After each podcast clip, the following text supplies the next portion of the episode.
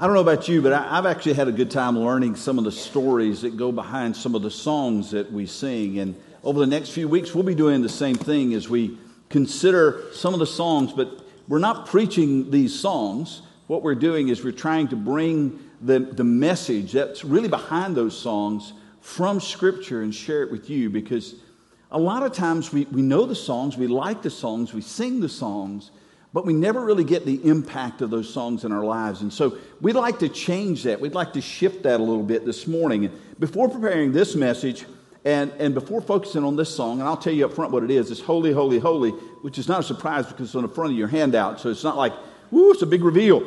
Um, I discovered a little something about a, the guy who wrote it. His name was Reginald Heber.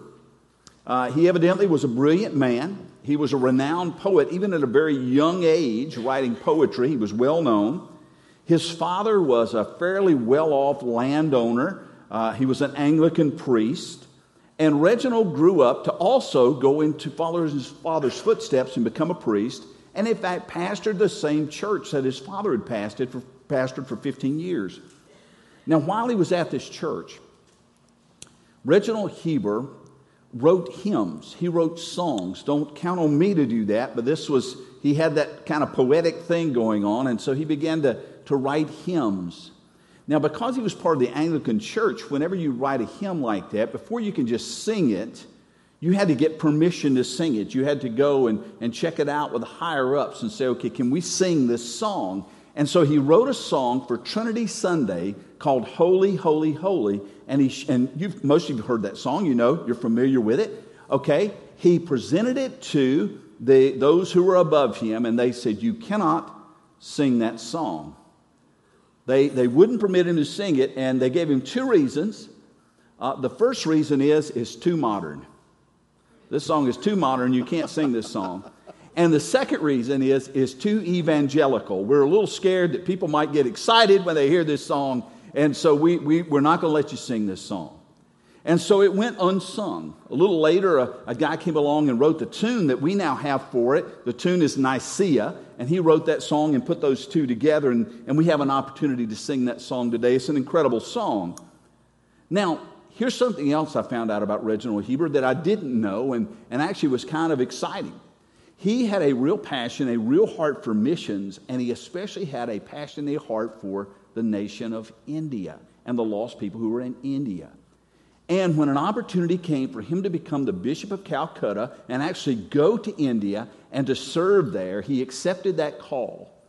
And he was training new people, he was preaching the gospel, they were starting churches, everything was going well in India, but it only lasted for a short, short time three years. That was, that was the max time he was there, three years. And he died, likely of a stroke, as he was serving there in India.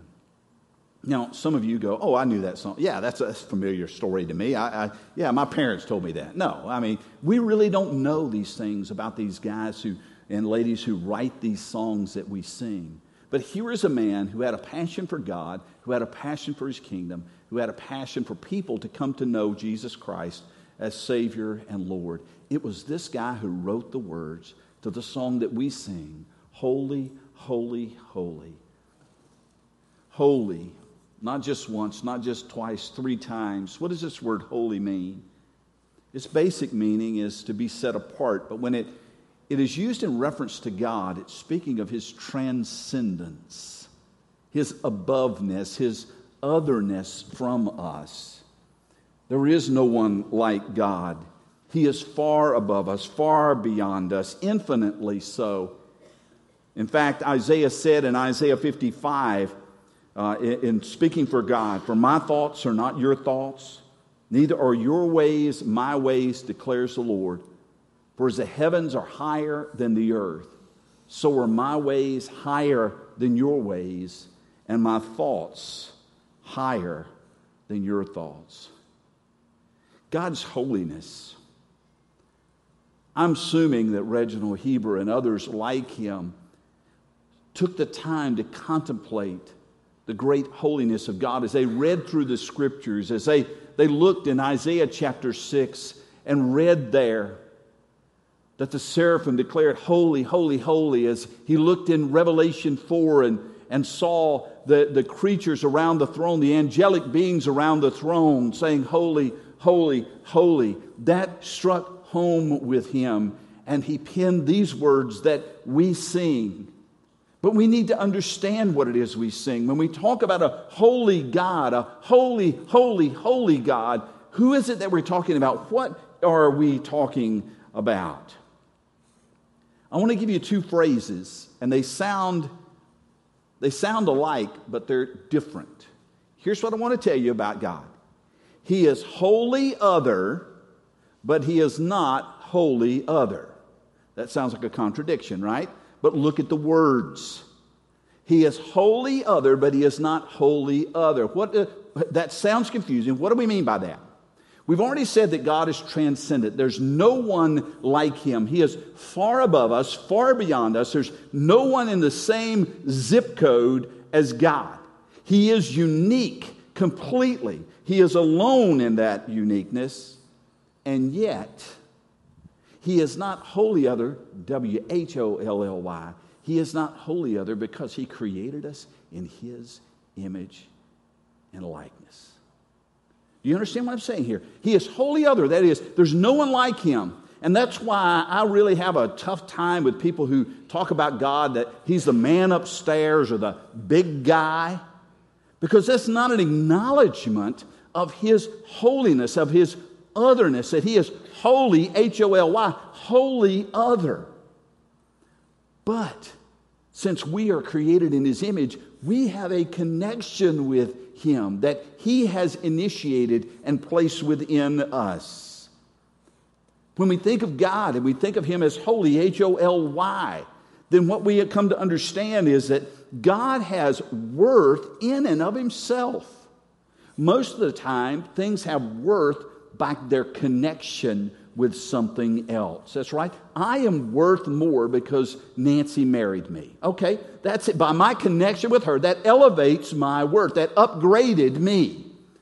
Many times we give something worth because it's connected. For instance, if you go buy a car, there are certain brands of cars that we connect with someone who is, who is successful and influential and wealthy. And therefore, if we own one of those cars, we, we kind of get an upgrade by association. But God needs no upgrade by association. There is no higher to go than God. In and of himself, he has worth and value and weight. We have our worth and value and weight because we're made in his image, because we have an association with him. So you, but we are connected with him. So you see, he is wholly other, H O L Y, but he's not wholly other. He's not apart from us. He's not distant. He's not away off there somewhere. The Bible even tells us God is near. So we need to grasp these two concepts as we think about the holiness of God. Something we also want to note is both in Isaiah 6 and in Revelation 4, and what we just sang, we sang holy not once, not twice, but three times, a threefold repetition. And we already know that in Scripture, it's there to hammer something home. And we, we know that because Jesus would say, Truly, truly, or verily, verily, I say to you. And what he was saying is, hey, pay attention. This is important. I'm repeating it twice. I don't want you to miss it. I don't want you to get it. So I'm prefacing it so that you get it. It's kind of interesting. I went back and looked at the times that there's a threefold repetition.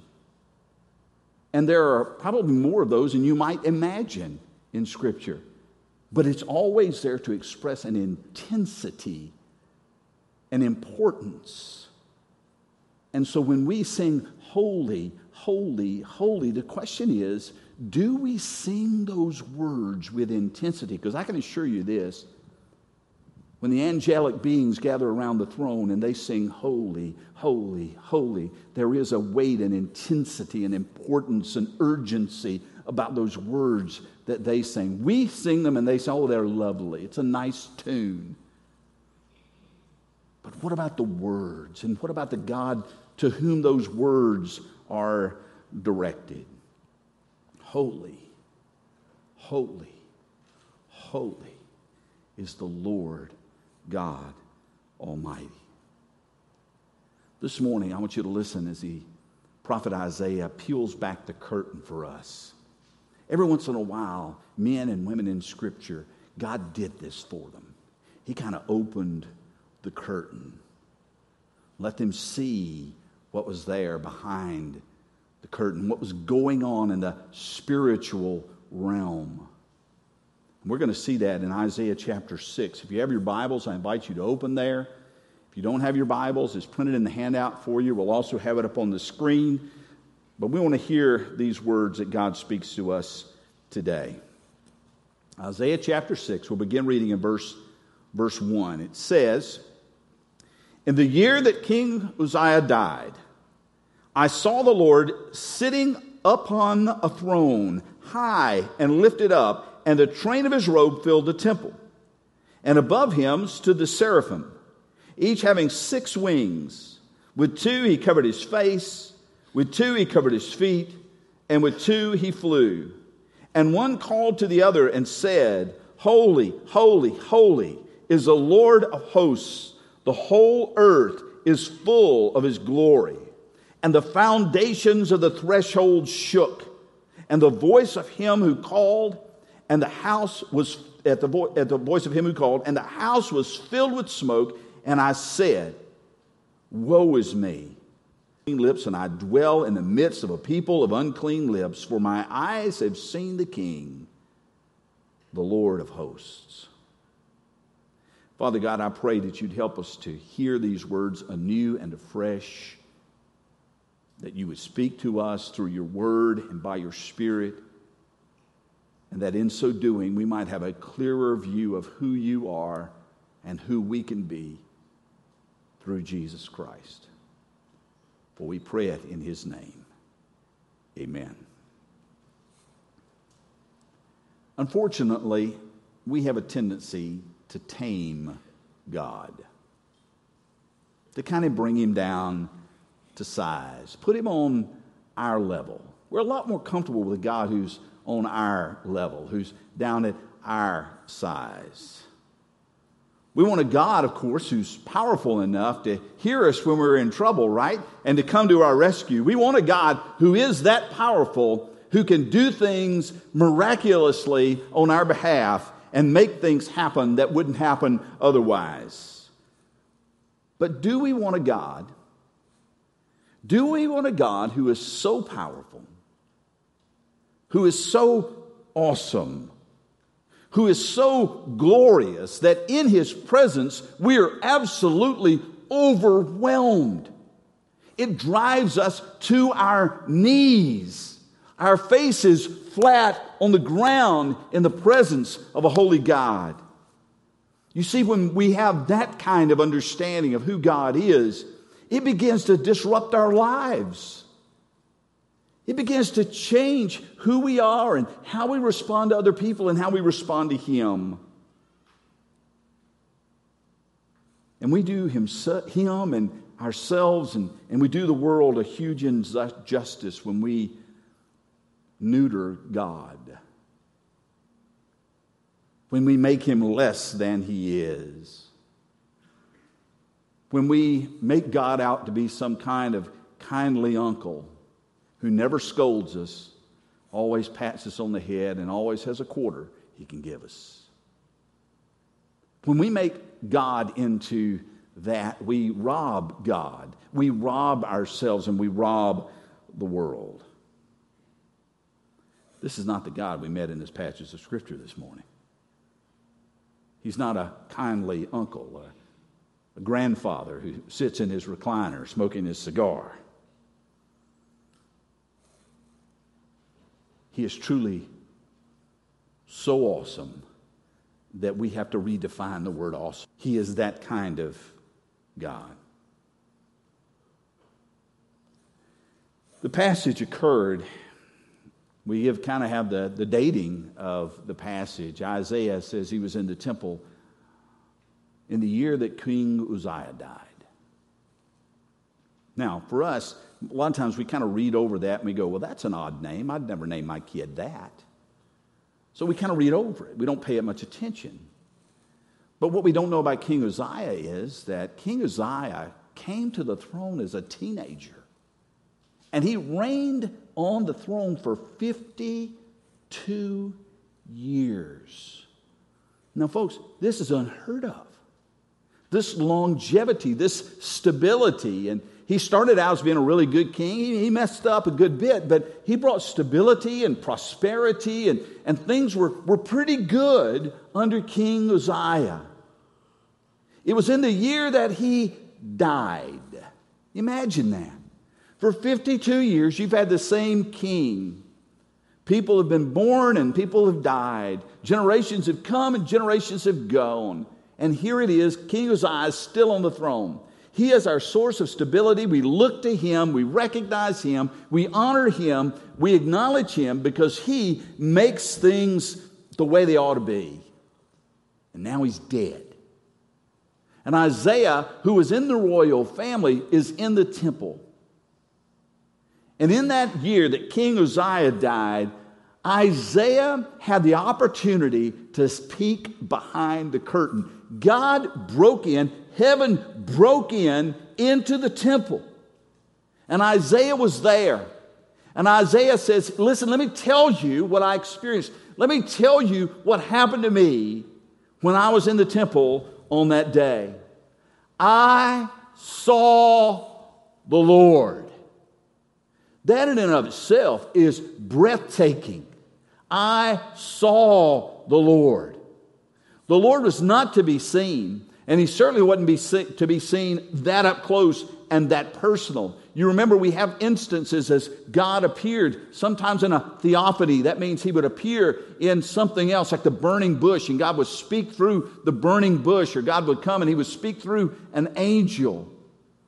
But Isaiah says, No, I, I had this, God tore open heaven to show me what was going on. I saw the Lord, He was high and lifted up.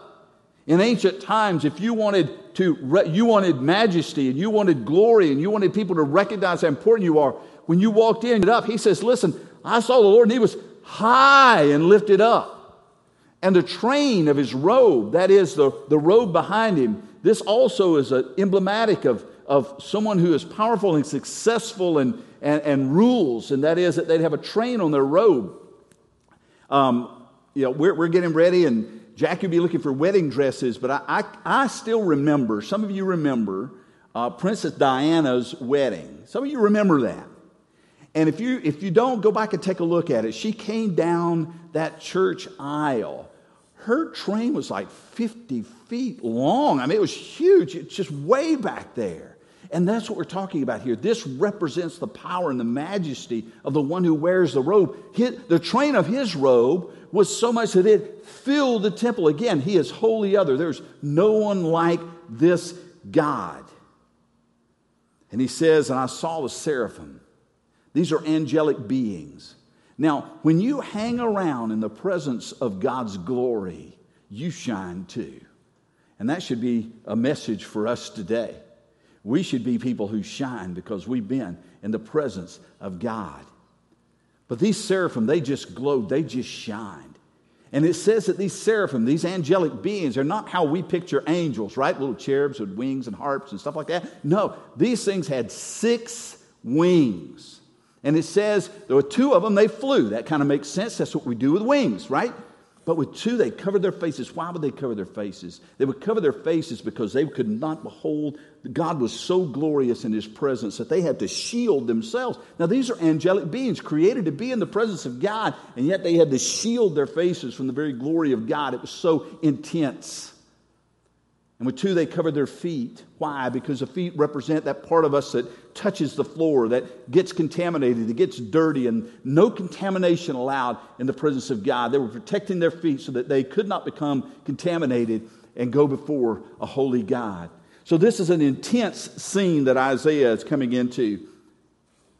And it says that these creatures, these seraphim, they declared. Now, the word is literally said. We don't know exactly what that means. Does it mean, we, we often say they sang, the word is said, but we also need to recognize that music in our time is not like music in their time. And so oftentimes they would have more of a, what we would consider kind of a chant kind of thing going on. It would be rhythmic talking.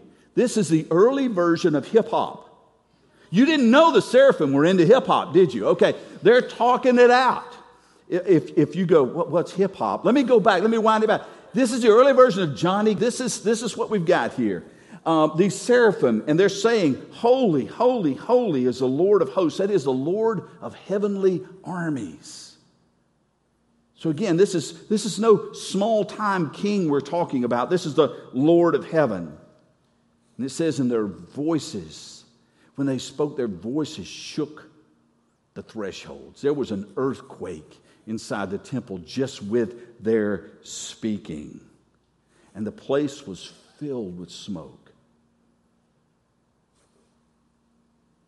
And Isaiah, he didn't step back and stick his thumbs up and go, That's quite a show, big guy. No. His words were, Woe is me. And I, I, don't think he said that in kind of an offhand, casual way. R.C. Sproul, as he studied this scripture, it's his contention, and I, would have to agree that it would have to be, based on what's happening here, that those words, woe is me, was spoken more like a primordial scream in the presence of a holy God. Woe. What does that word mean? We've already encountered holy. Here we encounter woe. What does that mean? It is a deep, heartrending remorse or regret.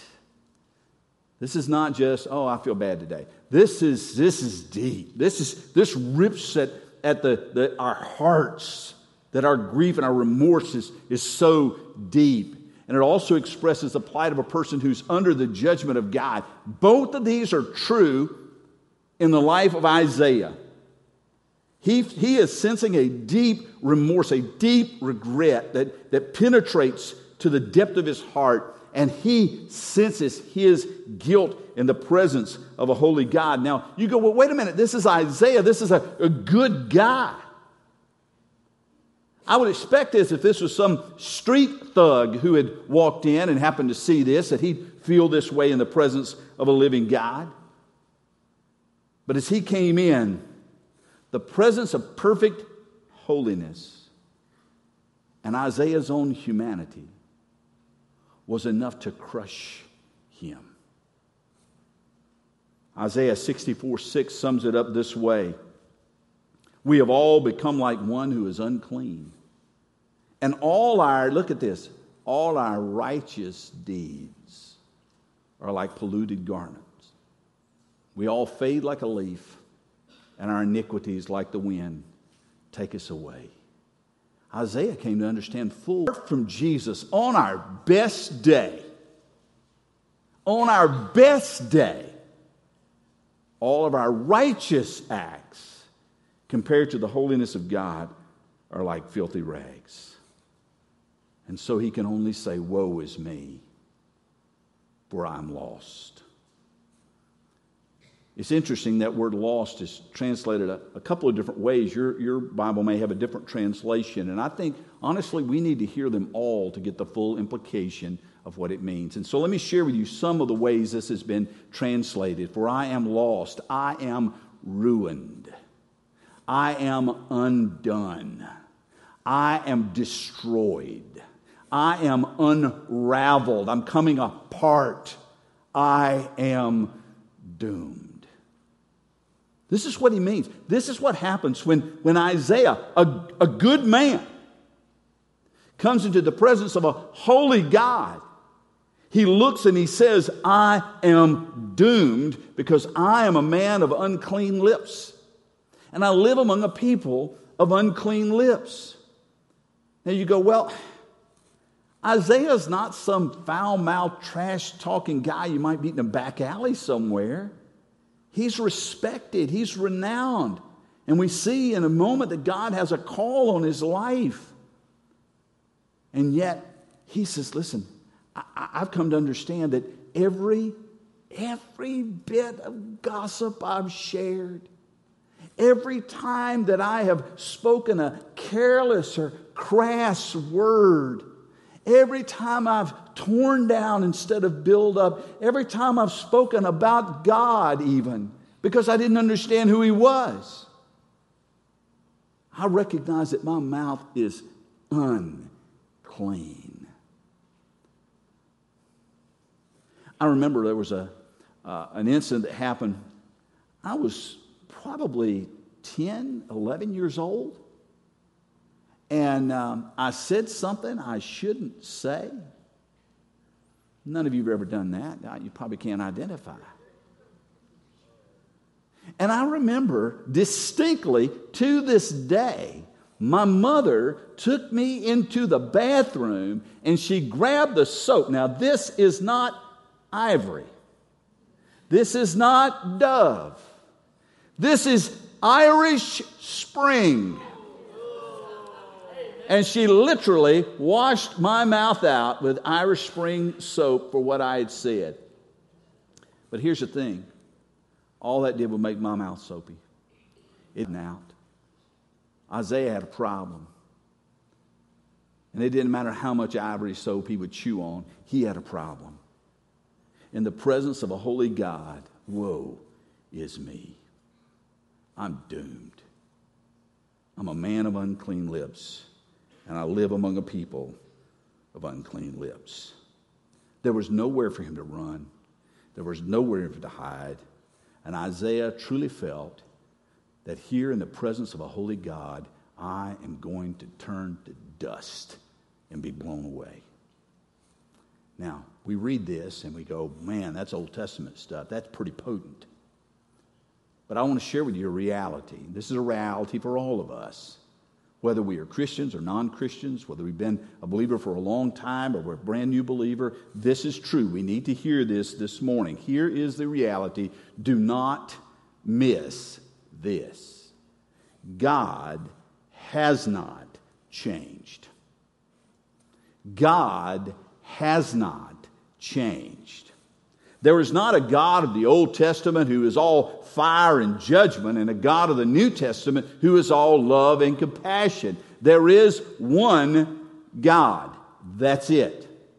As a matter of fact, we read in the New Testament the, kind, that, the same God that, that Isaiah spoke of here in, in Isaiah chapter 6, we read uh, in Hebrews chapter 12, where it says, Therefore, let us be grateful for receiving a kingdom that cannot be shaken and thus let us offer to God acceptable worship with reverence and awe, for our God is a consuming fire.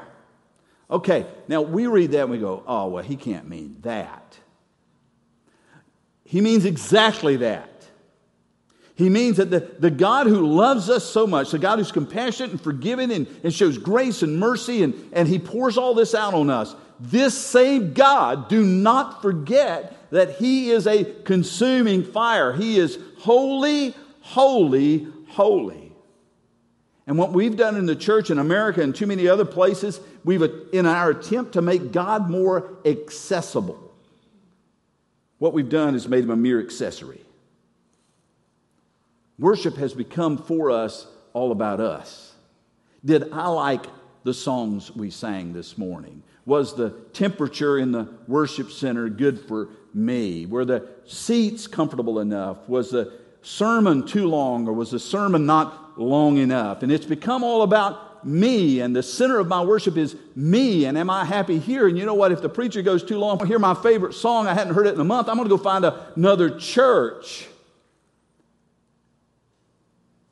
Because it's all about me and what I want and what I need and what, what, I, what, what makes me happy. We enter, we shake hands, we sit down, we stand up, we sing songs, we take notes. But do we encounter God? Do we perceive Him in his majesty and his glory. When we come to worship, do our, do our souls ever ache Because the presence of a holy God has revealed our secret sin. And we know we can't cover it up. We know we can't have it. We know we have to get rid of it to be in the presence of God. We've got to move it out of the way. We've got to confess it. We've got to repent. We've got to turn from it. But oh, how we want to cover it up. But there is nowhere to run, there is nowhere to hide in the presence of a holy God. When we sing the songs that we sing,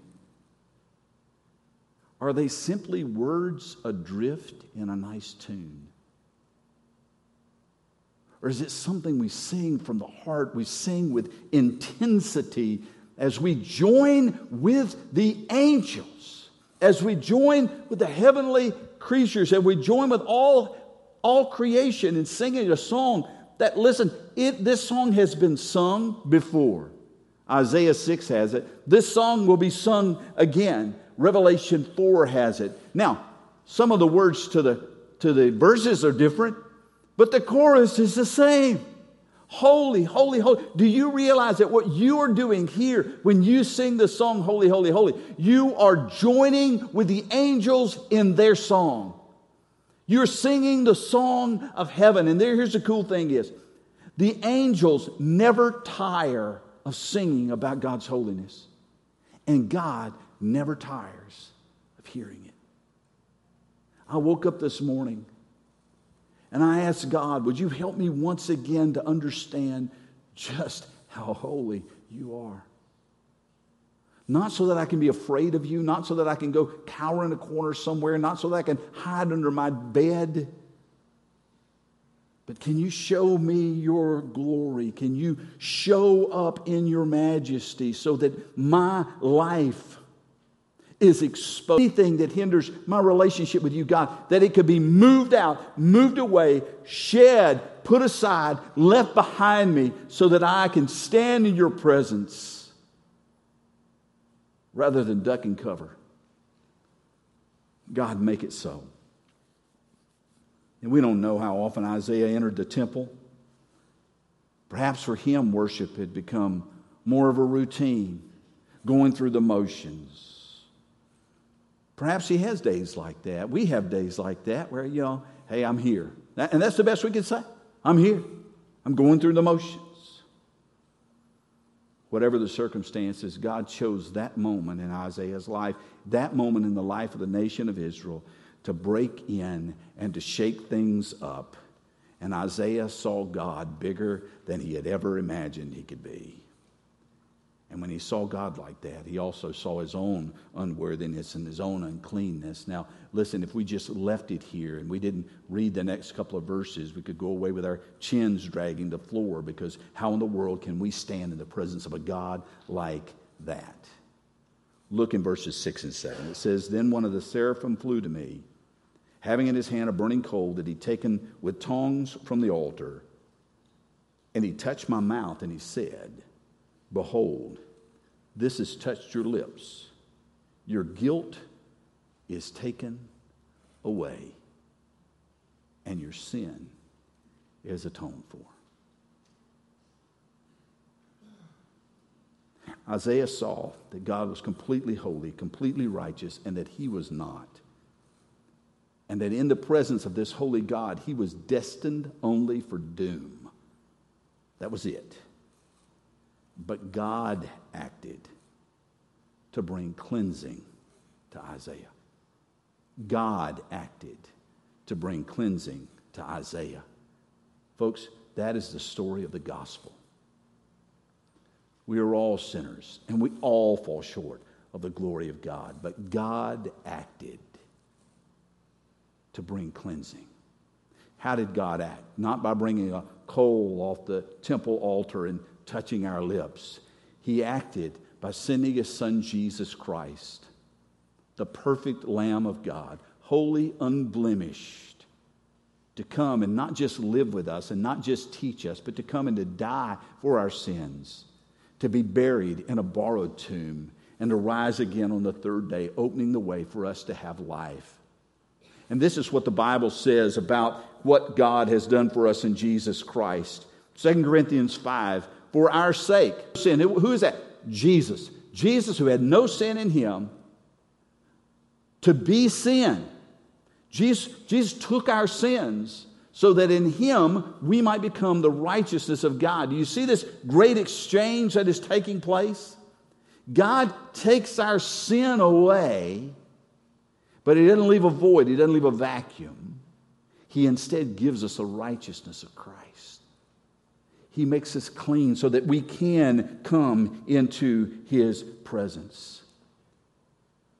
I hope and I pray that we will never sing holy, holy, holy again the same way.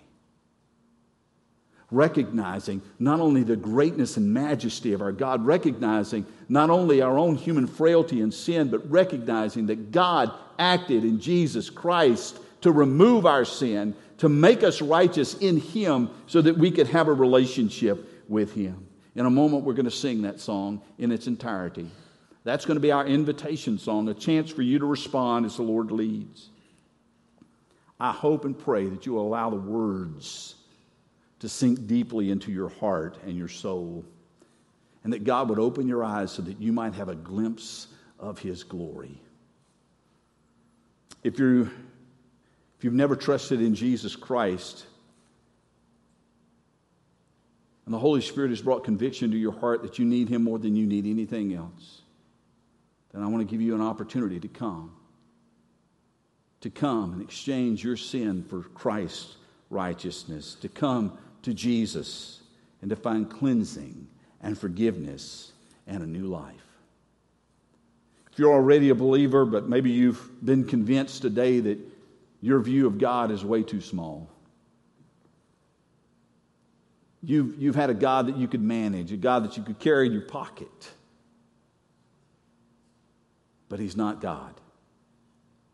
He's not the, the Lord of heaven, the, the, the, the, the Lord of heavenly armies. And today you want to you want to trade up. I'm no longer satisfied to have a small God.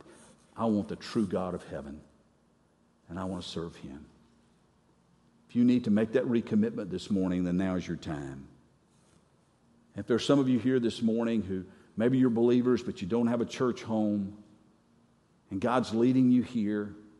He wants you in a place that, that preaches God's holiness and God's grace, who didn't pick one side or the other, but gives you the whole picture. And you believe this is where God wants you, then I invite you to come. Whatever it is the Lord leads you to do, this. Heavenly Father, we thank you. We thank you in Jesus' name. We thank you that you are a holy God because we don't need anything less.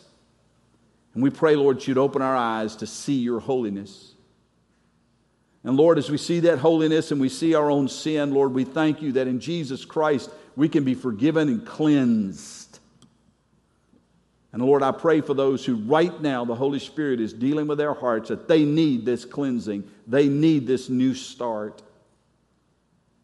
Lord, that you would draw them to yourself. Lord, I pray for those who just need to, to recommit themselves to you. To, they, they, their, their view of you has just become too small through the years, and they're no longer content to live like that. Lord, I pray today could be a day of decision for them. For those who need a church family, a place to belong. Lord, if this is it, if this is where you're leading them, let them come. Whatever it is, Lord, that you call us to do, we are ready to respond even at this moment.